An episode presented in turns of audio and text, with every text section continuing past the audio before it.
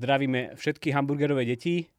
Ako tí, čo sa pozerajú na video, vidia a tí, čo počúvajú, budú za chvíľku počuť. Dnes tu nie je môj kolega Martin Lachinský, ale máme tu vzácného hostia z praxe. Teda my veľmi potrebujeme prax, lebo my sme skôr takí teoretici. Jeho meno je uh, Roman Baranovič. Je to riaditeľ Združenia škôl NC z Louis, ktorú tu možno, že Bratislavčania veľmi dobre, dobre poznajú a ako som povedal, je z praxe, má dlhoročné skúsenosti zo vzdelávania. Myslím, že si pracoval aj v Microsofte, som si pozeral. Takže naozaj človek, ktorý e, sa vyzná do toho, ako funguje predovšetkým to vzdelávanie a určite má dobrý názor na to, ako by malo fungovať. Ešte čo, čo by si chcel dodať o, o sebe, alebo No, možno to teda, že uh, si myslím, že rozumiem aj tomu, ako nielen funguje vzdelávanie, ako funguje školstvo, čo sú ako keby mhm. dve samostatné veci.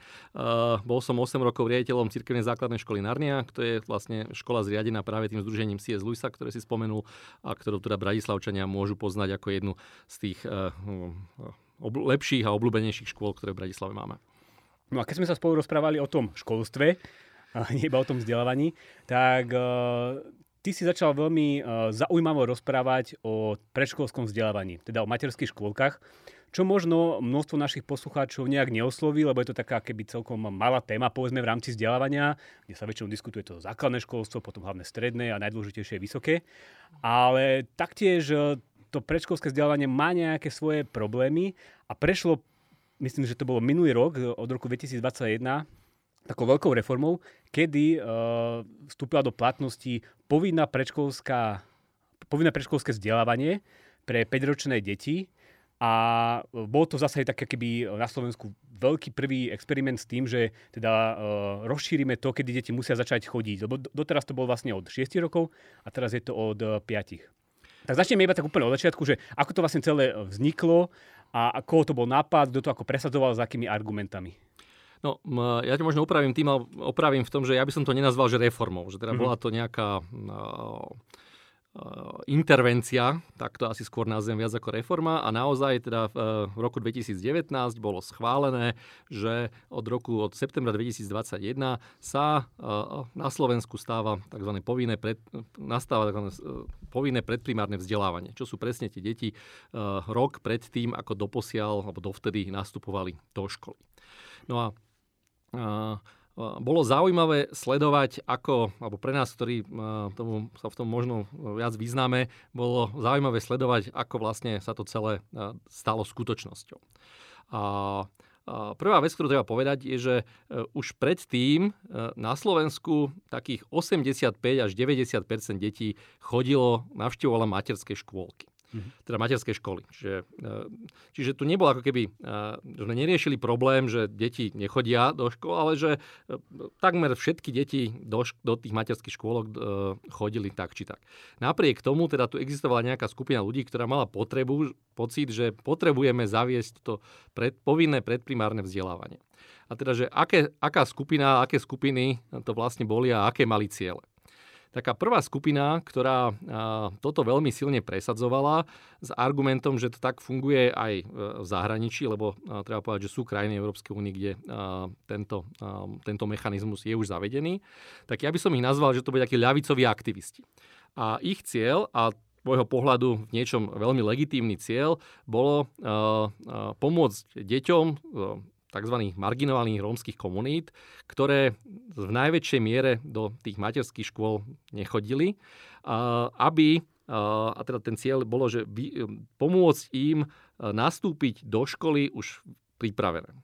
To je jeden z problémov, ktoré podľa mňa nespochybniteľne naša krajina má, že e, máme tu pomerne veľa detí, ktoré vyrastajú v tzv. generačnej chudobe. Sú to e, deti zvyčajne, teda, ale nie len z týchto marginalizovaných rómskych komunít, ale teda určite aj deti zo sociálne ekonomicky slabých, chudobných rodín a rodín, ktoré, ktorých rodičia nie sú zamestnaní, a ktoré ako keby e, vyrastajú v chudobe a e, veľmi rýchlo sa e, vlastne po dosiahnutí nejakého veku 15-16 rokov znova dostanú do tej situácie, že majú deti a ocitnú sa ako keby v takomto, v tej nekonečnej slučke. A, a týmto deťom naozaj potrebujeme pomôcť a myslím si, že nespochybniteľne tá cesta, ako im pomôcť, vedie cez uh, zvýšenie ich kvalifikácie a ich uplatniteľnosti na nejakom trhu práce, aby jednoducho v tej spoločnosti uh, si našli uh, lepšie miesto. Takže ten cieľ ako taký si myslím, že bol legitímny. No a uh, asi tiež nikoho neprekvapí, keď poviem, že teda toto je problém, ktorý sa v našej krajine snažíme vyriešiť už roky. Že teda už roky na to narážame, uh, skúšali sme už všeličo možné, ako týmto deťom pomôcť. No a uh, práve týmto, by som to nazval ľavicovým aktivistom, sa zdalo, že dobrou intervenciou v ich prospech bude, keď ich rodičov prinútime, aby tie deti dali do materskej škôlky e, vo vízii, že tá materská škôlka je lepšia pripravená, lepšie, lepšie, e, lepšie miesto, ktorá im pomôže pripraviť sa potom na nástup na základnú školu, kde teda už potom budú pripravení, aby do nich hustili e, vybrané slova a všetko možné, čo sa vlastne na tej základnej škole deje. Samozrejme, keď to rómske dieťa, ktoré vyrastá v komunite, kde sa hovorí primárne po rómsky, kde, eh, je, kde to proste je veľmi málo podnetné, eh, veľmi málo sa tam číta a tak ďalej, nastúpi do základnej školy, tak veľmi rýchlo začne v tej základnej škole zaostávať a eh, pokiaľ teda tá základná škola nie je schopná vytvoriť nejaké opatrenia, ktoré by tým deťom pomohli a hlavne teda tým, že to povinná školská dochádzka existuje, definovaná cez nejaké štátne vzdelávacie programy a tak ďalej, tak v podstate uh, do tých detí už, už v tých šiestich rokoch, ako do školy nastúpia, jednoducho musíme hustiť to isté, čo do všetkých ostatných deťoch, lebo uh, tak sú nastavené pravidlá. Tak teda tu vznikla taká domnenka, že áno, keď ich dostaneme o rok skôr, do tej materskej škôlky. A v tej materskej škôlke sa im budú venovať, tak im pomôžu lepšie sa pripraviť a tá materská škola, potom už tá základná škola bude fungovať a tým pádom im vytvoríme lepšie podmienky preto, aby sa mohli vzdelávať, aby tú základnú školu mohli skončiť, aby nebodaj mohli pokračovať na strednej škole a vytrhneme ich teraz z, toho, z tej generačnej chudoby. Z toho cyklu. Z toho cyklu. Že to je ako keby to bol... No. A keďže uh, všetky doterajšie snahy nejakým spôsobom tých rodičov presvedčiť, uh, ich rodičov presvedčiť, aby tie deti do tej materskej škôlky dali, uh, lebo to nie je asi ako blízke tej nejakej kultúre tých komunít. Uh, tie deti sú v podstate celkom spokojné a šťastné tam, kde sú so svojimi rodičmi a tak ďalej. A, a teda uh, v tých škôlkach sme im nevedeli vytvoriť také prostredie, po ktorom by viacej túžili ako po tom, čo zažívajú doma, tak jednoducho dobrovoľne to stále nešlo. Tak mm. teraz táto skupina si myslela, že problém vyriešime tým, že to spravíme povinné a tým pádom už tí rodičia z toho nebudú môcť unikať a jednoducho tie deti do tých materských škôl budú chodiť a celé to začne fungovať úplne, že super. A tento moment treba spraviť, uzákoniť a to bol teda jedna, bola jedna ako hlasná skupina, ktorá sa vlastne Aha. o tom zapričinila. Druhá skupina, ja by som nazval, že druhá lobistická skupina, ktorá za týmto opatrením stála, bol, uh, bol ZMOS. A teda zasa tiež asi pre nikoho nebude žiadne prekvapenie, keď poviem, že v mnohých mestách majú taký problém, že aj by ich rodičia si chceli dať dieťa do škôlky, ale nie sú tam kapacity. No a tu teda v tejto krajine panuje taká, taká, taká viera, že keď raz niečo povinné zo zákona, tak to ten štát potom musí financovať. Mm. Takže ten ZMOZ za tým videl to, akože im úplne až tak veľmi nezáležalo možno na tých e, rómskych deťoch, tak ako tým ľavicovým aktivistom, ale oni za tým videli, že konečne štát bude musieť zafinancovať nové kapacity v materských školách e, Niekedy to býva aj v tých regiónoch, kde treba je problém s tými marginálnymi rómskymi komunitami, ale hlavne teda vo veľkých mestách Bratislava. a tak ďalej, Bratislava a, mhm. a, a tak. Takže oni samozrejme boli všetkými desiatimi za a keď to jednoducho nejde inak a ten štát nevieme nejakým iným spôsobom prinútiť, aby nám, tie, aby nám tie peniaze dal, tak to dáme zo zákona, bude to povinné a ten štát nám tie peniaze bude musieť dať, pretože na to, čo je predsa povinné, mm-hmm. nám ten štát peniaze dať musí. A tretia skupina lobistická, ktorá tomu, ktorá, to celému, ktorá tomu celému pomohla, boli takí, by som to nazval, že akademici, ktorí sa venujú tejto oblasti práci s malými deťmi. Akademici, myslím, zo slovenských vysokých škôl, a neviem, že teda úplne, čo, bol ten ich, čo bola ich tá základná motivácia. Uh, mohlo to byť to, že uh, vo chvíli, keď je niečo povinné, tak aj to povinné vzdelávanie, tak to predsa nemôžu zabezpečovať učiteľky, ktoré absolvovali len strednú školu. Nejaké to znamená, že v nejaké vychovateľky. Takže to znamená, že to už predsa len potom budú musieť mať aspoň bakalára a tým pádom budú musieť chodiť na vysoké školy, aj tie, ktoré už tam v tejto chvíli sú. To znamená, že máme prúd nových, ktorých prinútime, aby chodili a absolvovali tie naše externé štúdia a jednoducho si toho bakalára spravili.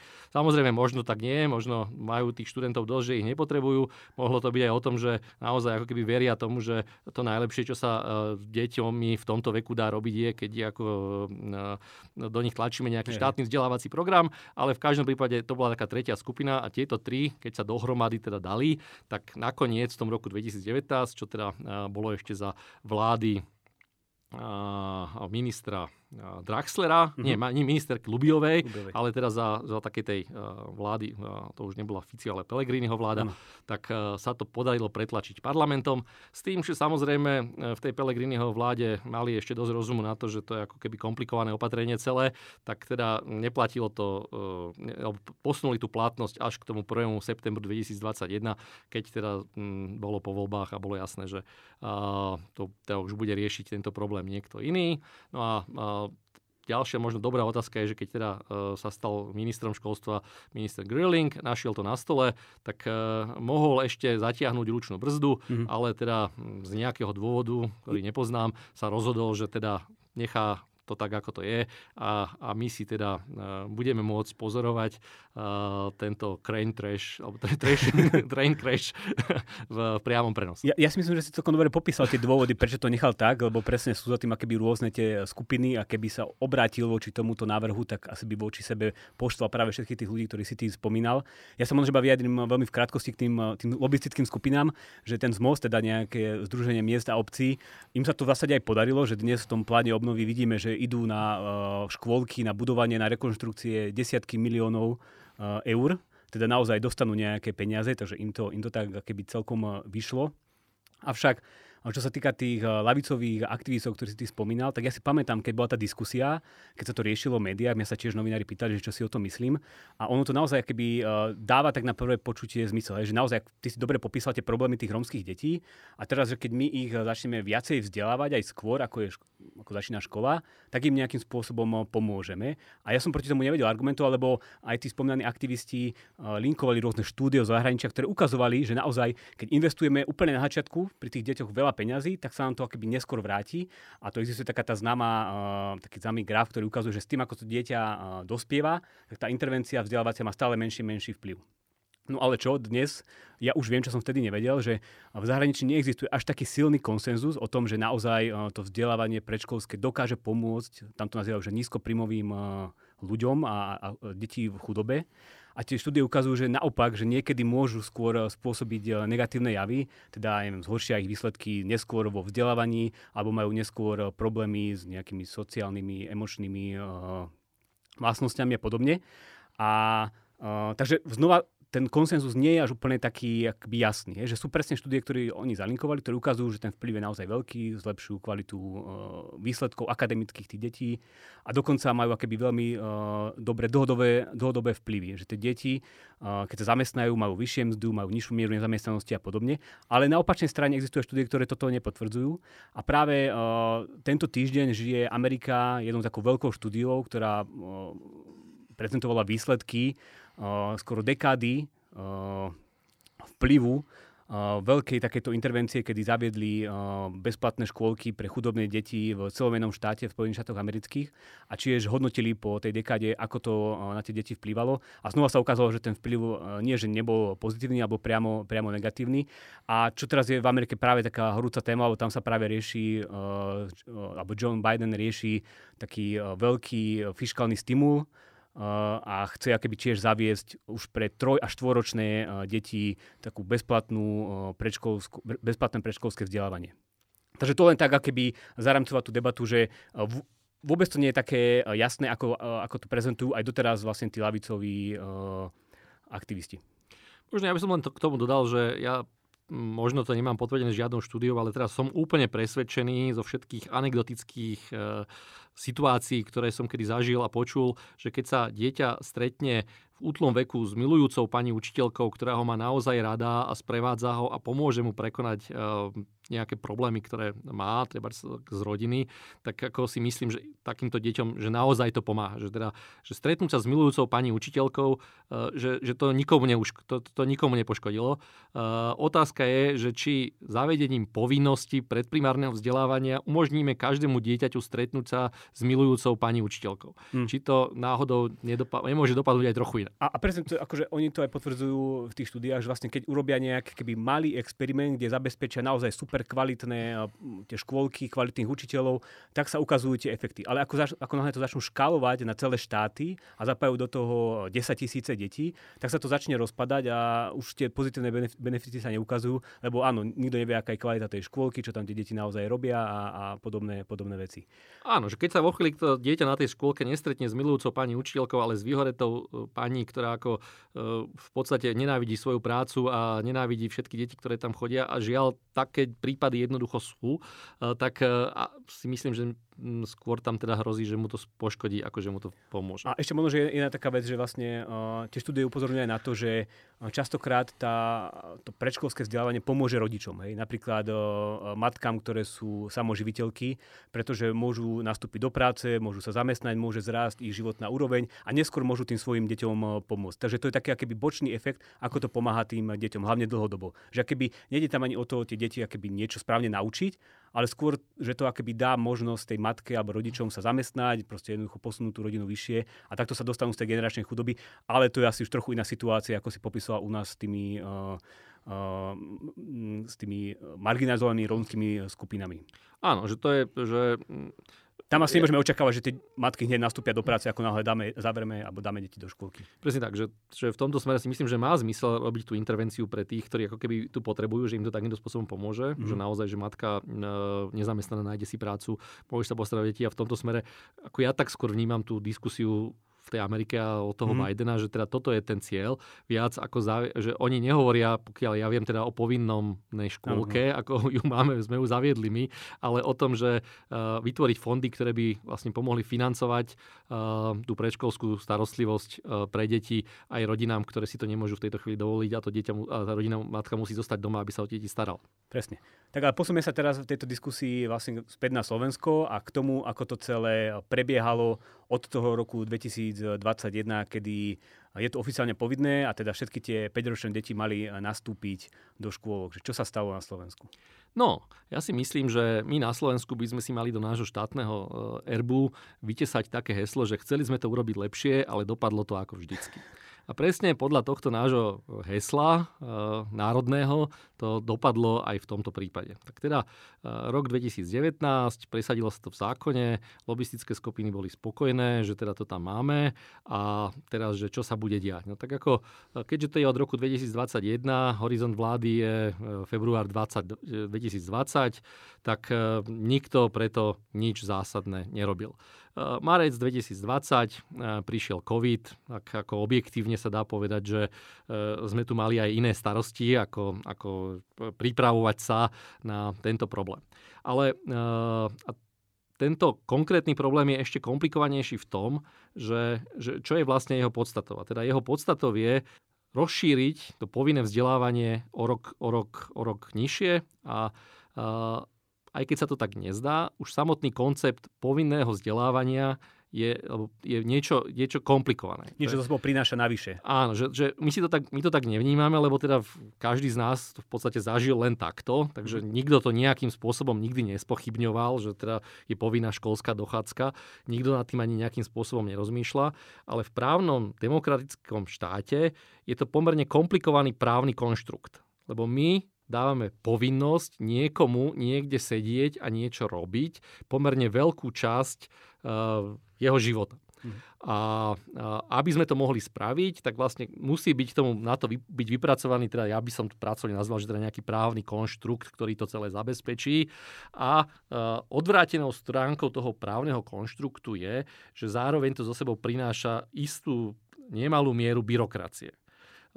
Ktorá je jednoducho podstatou toho konštruktu, že teda keď ako keby štát má nejak, ako dáva nejakú povinnosť mm-hmm. niečo robiť, tak zároveň s tým ako keby sa ten, kto tu a, a, a tou samotnou povinnosťou je realizáciou je poverená škola, tak to z toho ako keby vyplývajú nejaké byrokratické mechanizmy, ktoré tá škola musí robiť. Tak jedna z nich je, že každý riaditeľ na základ, základnej a strednej školy na Slovensku je tzv. orgánom verejnej moci. Mhm. Lebo on je ten, ktorý vydáva to rozhodnutie o nástupe toho dieťaťa do školy.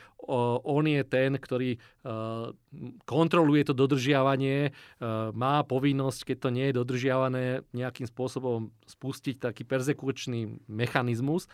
A e, tým, že to, sme to rozšírili o tie materské školy, tak jedna z tých vecí, ktorá sa tam stala, je, že, že sme to teraz rozšírili, ten právny konštrukt, aj smerom na tie materské školy. Čiže vlastne tie riaditeľky materských škôlok, ktoré predtým boli v podstate tak ako keby sociálnou inštitúciou poskytovania nejakej starostlivosti o deti, sa zrazu stali tým, ktorí majú vymáhať a, tento právny konštrukt povinného vzdelávania, stanú sa orgánmi verejnej moci, z čoho vyplýva, že napríklad uh, musia uh, všetkým rodičom zasielať uh, rozhodnutie o prijatí formou teda cez elektronickú schránku, ktorá mm. nefunguje až tak ďalej, podpísané mandátnym certifikátom.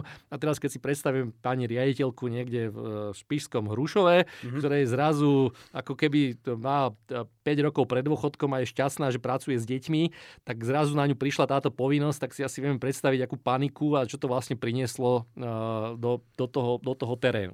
A to je jedna z tých, ako jeden z tých aspektov, že čo to zase vozov prinieslo. A samozrejme, tým, že to bolo tak, ako to bolo, tak vlastne nikto tým ľuďom s týmto nepomohol a celé sa to ocitlo v, v, v veľkom krči, keď už e, bolo vidno, že e, to ten okamih o 1. september 2021 príde, mm-hmm. nikto, sa, nikto tomu nezabráni a my, čo sme teda to mohli pozerať, tak to naozaj som sa cítil ako v tom druhom dieli Indiana Jonesa a Chrám skazy, kde je taká parádna uh, náňačka na, želez, na, na tých železničných vozíkoch uh-huh. a teraz ako človek tam vidí, jak sa to rúti, rúti, rúti a furt čaká, že kedy zatiahne za, za, tú, za, za tú výhybku, aby sa teda to vyhlo. Ale teda za výhybku nikto nezatiahol a išli sme rovno, rovno do tej stene. Hej, treba povedať, že škôlky zriadujú častokrát malé obce, ktoré jednoducho nemajú na to uh, vybavenú agendu, ale bol to problém aj tu hlavne v Bratislave. Ty si mi vlastne vysvetloval, ako to tu fungovalo, ako to tu funguje,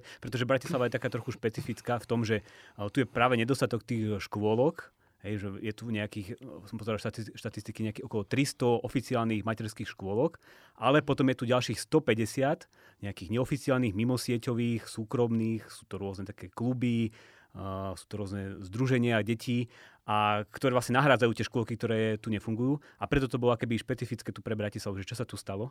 Presne tak, lebo teda uh, tým, že to bolo plošné opatrenie, ktoré sa týkalo úplne všetkých, tak uh, hovorili sme, že teda, že 80 až 90% štát aj predtým vykazoval, že chodia do tých materských škôl.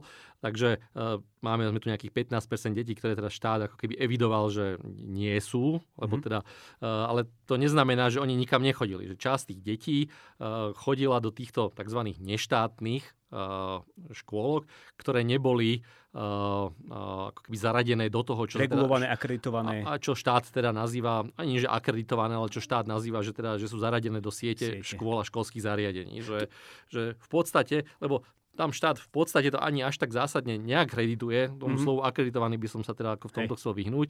V podstate tam to boli rôzne uh, iniciatívy uh, súkromné, keď niekto si založil súkromnú škôlku, ale napríklad uh, mesto alebo obec, kde ju založil, mu k tomu nedala súhlas, mm-hmm. lebo keby k tomu dala súhlas, tak mu zároveň musí dávať na to peniaze. Mm-hmm. Takže častokrát sa stalo, že oni ten súhlas nedostali, ale teda oni v tomto chceli ako keby slobodne podnikať. Uh, existoval na to trh, čiže rodičia, ktorí z nejakého dôvodu nechceli dať to svoje dieťa do tej štátnej škôlky, alebo nemohli, lebo už pre ne nebolo miesto, akokoľvek, tak teda existoval na to trh, čiže boli aj aj záujemci, aj ten, kto tú službu poskytoval, ale teda štát tie deti evidoval, akože tie nikam nechodia. No a práve e, oni boli takou najväčšou obeťou tohto opatrenia, lebo zrazu sa museli teda niekde zaradiť, lebo štát im to dal ako povinnosť, to znamená, že a teraz zvyčajne teda tým, že to nie sú e, marginálne rómske komunity, ale naozaj, že, že, že e, deti e, rodín z väčšinovej populácie, mm-hmm. ktorým teda ako keby záleží na tom, aby do, dodržiavali zákony a pravidlá, tak teda ako museli nejak to riešiť, tak ako na chvíľu, a to bol práve teda ten train crash v priamom prenose, tak museli si nájsť nejakú škôlku, do ktorej to svoje dieťa zapíše, zapíšu, lebo teda to je povinné a do takú, takú ktorá je v, tom, v tej, v tej mm-hmm. sieti, akre, nie akreditovaný, ale teda je zapísaná a, a teda má právo poskytovať toto predprimárne vzdelávanie. Tak e, teraz tí rodičia narýchlo to museli a naozaj, že boli ich že, že stovky, ak nie tisícky takýchto, takýchto rodín, narýchlo to museli riešiť. Tí riaditeľky v tých materských školách uh, zasa z toho tiež mali ako uh, hlavu smutku, lebo k tomu existujú nejaké normy, takže oni tie deti museli prijať. Teraz oni sa báli, že teraz, že keď teraz ich príjmeme, čo Aha. z toho bude. Že tam naozaj nezačnú chodiť. Že tam naozaj nezačnú chodiť, lebo zasa tak uh, kapacity, kapacity nestačia a tak ďalej. Uh, zasa tí prevádzkovateľia tých, tých súkromných škôlok, tí zase z toho mali tiež ako keby paniku, lebo sa bali, že im utečú hej, hej. klienti, Aha. o ktorých sa teraz starali, lebo však to bude zadarmo Jasne. a tak ako je to navyše povinné.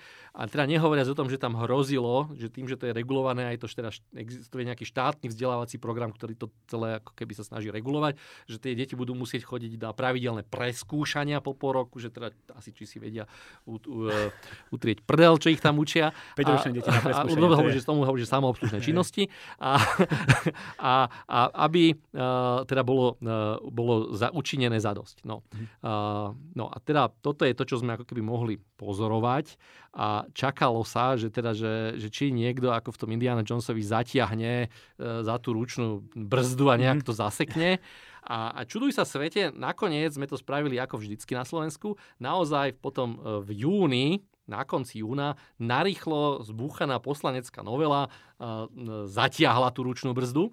A, a, a síce v tom zmysle, že e, sa vygenerovalo také, že, že teda nielen, že je tá, tá sieť školských zariadení, a škol, a, ale že teda vymysleli sa, že zoznamy. Že nemusí byť že v tej sieti, lebo teda ten proces je naozaj že pomerne silne regulovaný, kto sa k všetkému tomu vyjadruje, ale že stačilo, keď sa tam zapíšem do toho zoznamu, tak už sa zrazu stanem tým poskytovateľom primárneho mm-hmm. vzdelania a kľudne teda tie neštátne školy, školky sa tam zapísali a, a teda tí rodičia nemuseli tam hlásiť do tej štátnej školky a nemuseli chodiť na, nemusia teraz chodiť na to povinné preskúšanie a teda ako keby znova sme sa ocitli v takom klasickom slovenskom limbu, že teda katastrofa bola zažehnaná, vláčik nenarazil, niekto si prepálil podošvu, kým ho, kým ho ubrzdil, jaký Harrison Ford, ale no a, a, a teraz teda toto je ten stav, v ktorom sa dnes nachádzame.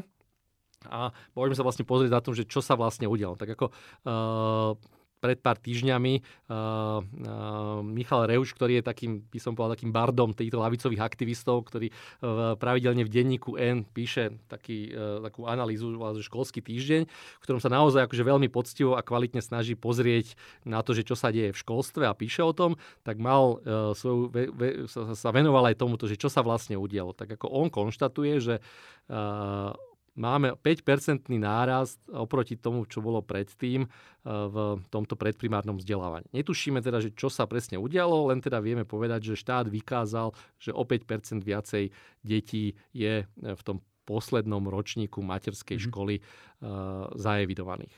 Uh, ja si teda osobne myslím, že e, stalo sa to, že, e, že, že všetky tie deti, ktoré aj predtým chodili do nejakej tej neštátnej a ten štátny nevykazoval, lebo teda e, boli v tom neštátnom systéme, tak sa tam ocitli a už sú teraz vykázaní, čiže sme ako keby v pohode, v pohode no, zvýšili sme ten počet o 5%, ale na tých, na koho sa vlastne to opatrenie mm, malo zamerať, mm-hmm. tým deťom z tých marginálnych komunít, tak neexistujú žiadne dáta, ktoré by potvrdili, že čo je len jedno dieťa, ktorého rodičia predtým nech sa do, do školky, tak ho teraz kvôli tomu, lebo sa tá hey. rodičia boja toho zákona, ho tam dalo a myslím si, že pokiaľ teda nezačne chodiť nejaká že škôlkárska polícia po Slovensku a po tých rómskych dedinách a, a ako trhať deti z tých rodín a nútiť ich chodiť do školky, tak uh, sa to nestane a myslím si, že teda ešte chvíľu uh, sa to nestane. Toto je pekná ukážka toho, aké problémy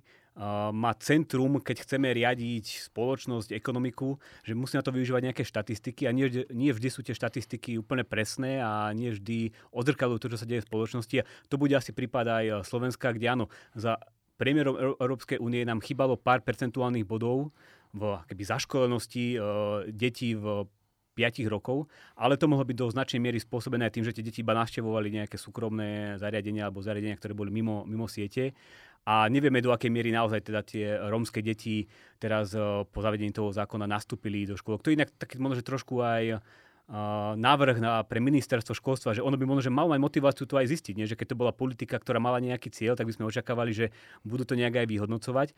Ale teda, e, aké ešte nejaké ďalšie problémy má to zavedenie povinnej e, predškolskej e, dochádzky? No a teda ja som hovoril o tom, že, že teda nakoniec teda našiel ten, ten Harrison Ford, ten Indiana Jones, ktorý ubrzdil svojou petou ten vláčik a naozaj teda bolo prijatá legislatíva, ktorá vytvorila také veľmi núdzové riešenie cez tzv. zoznamy týchto predškolských zariadení a vlastne vytvorila nejaké prechodné obdobie, ktoré má trvať do roku 2024. Tak my sme povedali, že keď teda ako všetci sme ten trén, alebo čo, čo sme tam trochu orientujeme, sme to mohli pozorovať, že ministerstvo školstva teda takže usilovne pracuje na tom, aby tú situáciu nejakým spôsobom posunulo ďalej. Mm-hmm. Tak e, je to ako vždycky, nepracuje. Že teda tým, že e, vláčik e, sa zastal to narýchlo zbúchanou novelou prijatou v parlamente, tak odvtedy sa vlastne v tej celej tej veci nič neudial. To znamená, že pokračuje to tak ako doposiaľ, s tým, že nikto nič také nejaké zásadné teraz nerieši. Ja som ti možno do toho skočil, že prijala sa celkom akéby zásadná, uh, tak nezviem to, nenazvem to reforma, ale zmena, že vlastne obce už budú musieť financovať e, súkromné zariadenia do takej miery, ako financujú tie verejné. Takže už to nebude ako to bolo doteraz, za roky dozadu, že obce mali povinnosť dať minimálne 88% zdrojov uh, súkromným škôlkám toho, čo dávajú verejným. Teda keby boli znevýhodňovaní tí súkromní poskytovateľe. To sa teraz trochu zmenilo a, a zákonom sa to upravilo, že budú musieť dávať ten plný počet 100%. Hey, ale to s tým ako keby nesúhlasí. To je ako keby iná, iný boj. Ja som chcel akože zdôrazniť, že niečo sa tam deje e, v tom predškolskom vzdelávaní aj dobrým e, smerom. Myslím, že toto je dobrá zmena. Toto je určite pozitívna zmena, e, ktorá ako keby pomáha tomu zrovnoprávneniu tých subjektov na trhu, ale tomu samotnému ako keby rieš, vyriešeniu toho problému vyplývajúce z toho, že sme zobrali to komplikovaný právny konštrukt toho, mm-hmm. predprí, toho povinného vzdelávania a posunuli sme na tie materské škôlky, tak s tým sa ako keby nič neudialo. Zatiaľ ako žiadny nejaký program pomu odpory, čo s tým ideme robiť. A ty si vlastne použil taký výraz, že akreditovaný, že, mm-hmm. že v súčasnosti naozaj, že do toho zoznamu môže byť zapísaný, že ktokoľvek. Mm-hmm. Že mhm. tam to ne, nesúvisí v podstate s ničím. Dokonca uh, v parlamente bola taký pokus pani poslankyne Zemanovej, že aby sa tam mohli zapísať tzv. lesné škôlky, mm-hmm. čo v podstate sú uh, naozaj že tak veľmi že na okraji toho pedagogického spektra zariadenia, ktoré fungujú v lesoch, v maringotkách, v stanoch a tak ďalej, tak že aby aj tie sa tam mohli zapísať. Ale tak to sa nakoniec e, ne, neprešlo, lebo uh, tam, no, to už bolo naozaj že také okrajové. Ďalšia taká vec, ale ktorá sa stala, a tu si tiež už spomenul, že uh, nakoniec ten zmoz prichádza k svojmu a teda v tom pláne obnovy sú tie peniaze. Takže to sú dve veci, ktoré momentálne platia o tom celom, že uh, situáciu nikto nerieši, lebo sme to zakopali pod koberec a do roku 2024 trvá výnimka a máme iné starosti. A, a druhá vec je teda, že z MOS príde asi k nejakým peniazom v rámci plánu obnovy, čo presne ešte znamená, asi nikto nevie, čo, akým, akou formou, akým mechanizmom sa nakoniec dostanú k tomu, aby tie škôlky mohli rozvíjať. Áno, a teraz sa dostávame vlastne na záver k jadru celého toho problému a vlastne k dôvodu, prečo vznikla táto reforma a to sú e, tie spomínané e, marginalizované rómske komunity, kde sú skutočne chudobné deti, ktoré sú akéby odsúdené na neúspech v tej generačnej chudobe, ako si to ty dobre popísal v úvode. A teda mňa by zaujímalo, e, že či ty máš nejaký e, názor alebo predstavu, akým spôsobom by sa dalo toto riešiť, alebo ako to posunúť aspoň trošku e, do lepšieho stavu. Lebo máme tu nejaké príklady dobrej praxe, takých tých menších projektikov, napríklad Omama, zakladateľ toho bol aj u nás v podcaste a počuli sme o tom, aké dobré výsledky to má, ale sú to všetko relatívne také menšie, menšie projektiky. Tak že ty máš nejakú predstavu, ako to z toho centra trochu paradoxne nejak riešiť? Alebo... Tak ja si myslím, že práve tie projekty ako OMAMA sú jediným riešením v tom mm-hmm. celom. Že, ja som to teda niekde na začiatku povedal, že naozaj verím tomu, že dieťa, ktoré sa stretne s milujúcou pani učiteľkou, uh, takže jemu to v živote pomôže. A tak teraz tá výzva je uh, pre nás, že akým spôsobom pomôcť tým deťom tieto milujúce pani učiteľky stretnúť. A teda neverím tomu, že to je cez tú formu, že to nanútime tým rodičom, aby tam to dieťa, dieťa dali, lebo si myslím, že špeciálne e, v týchto komunitách, pokiaľ naozaj nezavedieme nejakú policiu alebo nejaký ako veľmi represívny orgán, ktorý ale vo chvíli, keď sme zaviedli, tak to začne vyzerať e, vo verejnej mienke veľmi zvláštne, mm. tak uh, sa jednoducho ten cieľ nepodarí naplniť darmo, to je napísané v nejakom zákone a jediný, komu to bude škodiť, naozaj sú všetky tie deti a tie neštátne zariadenia a tak ďalej, ktoré zrazu musia uh, ísť nejakým, ne, podľa nejakého štátneho vzdelávacieho programu, ktorý e, niekto si vymyslel. A teda podľa môjho názoru jediné, čo môžeme robiť, je, že podporovať také iniciatívy ako Omama, vytvárať pre nich príležitosti, robiť im to čo najjednoduchšie, aby nemuseli robiť nejaké šialné granty. bolo by skvelé, keby minister financí nerozprával o mimovládkach, ktoré rozkladli milióny eur pre e, Rómov v minulosti ale práve naopak my sme ako spoločnosť dali veľký kredit týmto ľuďom, ktorí sa snažia riešiť tento naozaj nelahký problém. Ďalšia taká výborná iniciatíva je e, Teach for Slovakia a mhm. vytvárať práve ako keby nie že štátom centralizované, nanútené e, opatrenia, ale vytvárať príležitosti pre tých, ktorí ten problém chcú riešiť a majú pri tom srdce a e, vedia byť tou milujúcou pani učiteľkou, aby ňou mohli byť, aby tam mohli fungovať, aby uh, cez nejaké opatrenia alebo cez nejaké, uh, nejaké schémy mohli dostať dosť peňazí, aby mohli uh, normálne žiť a, a, a takýmto spôsobom do tých komunít mohli, mo, mohli prenikať a v nich mohli pôsobiť. Či už je to církev, či už to mimovládky, všetko toto a ja by som to nazval, že taká sieť alebo tkanina, tkanivo takýchto organizácií, ktoré ten štát podporuje a ktoré nakoniec tú zmenu môžu priniesť. Ale nikdy to nebude cez nejaké nanútenie a nejakú štátnu celoplošnú operáciu a myslím, že sme to videli a my kľudne v tom môžeme ďalej e, zostať a ďalej to pozorovať, ale si myslím, že to bude fungovať úplne rovnako. Tak ja myslím, že toto je úplne najkrajší záver, aký si náš podcast mohol želať.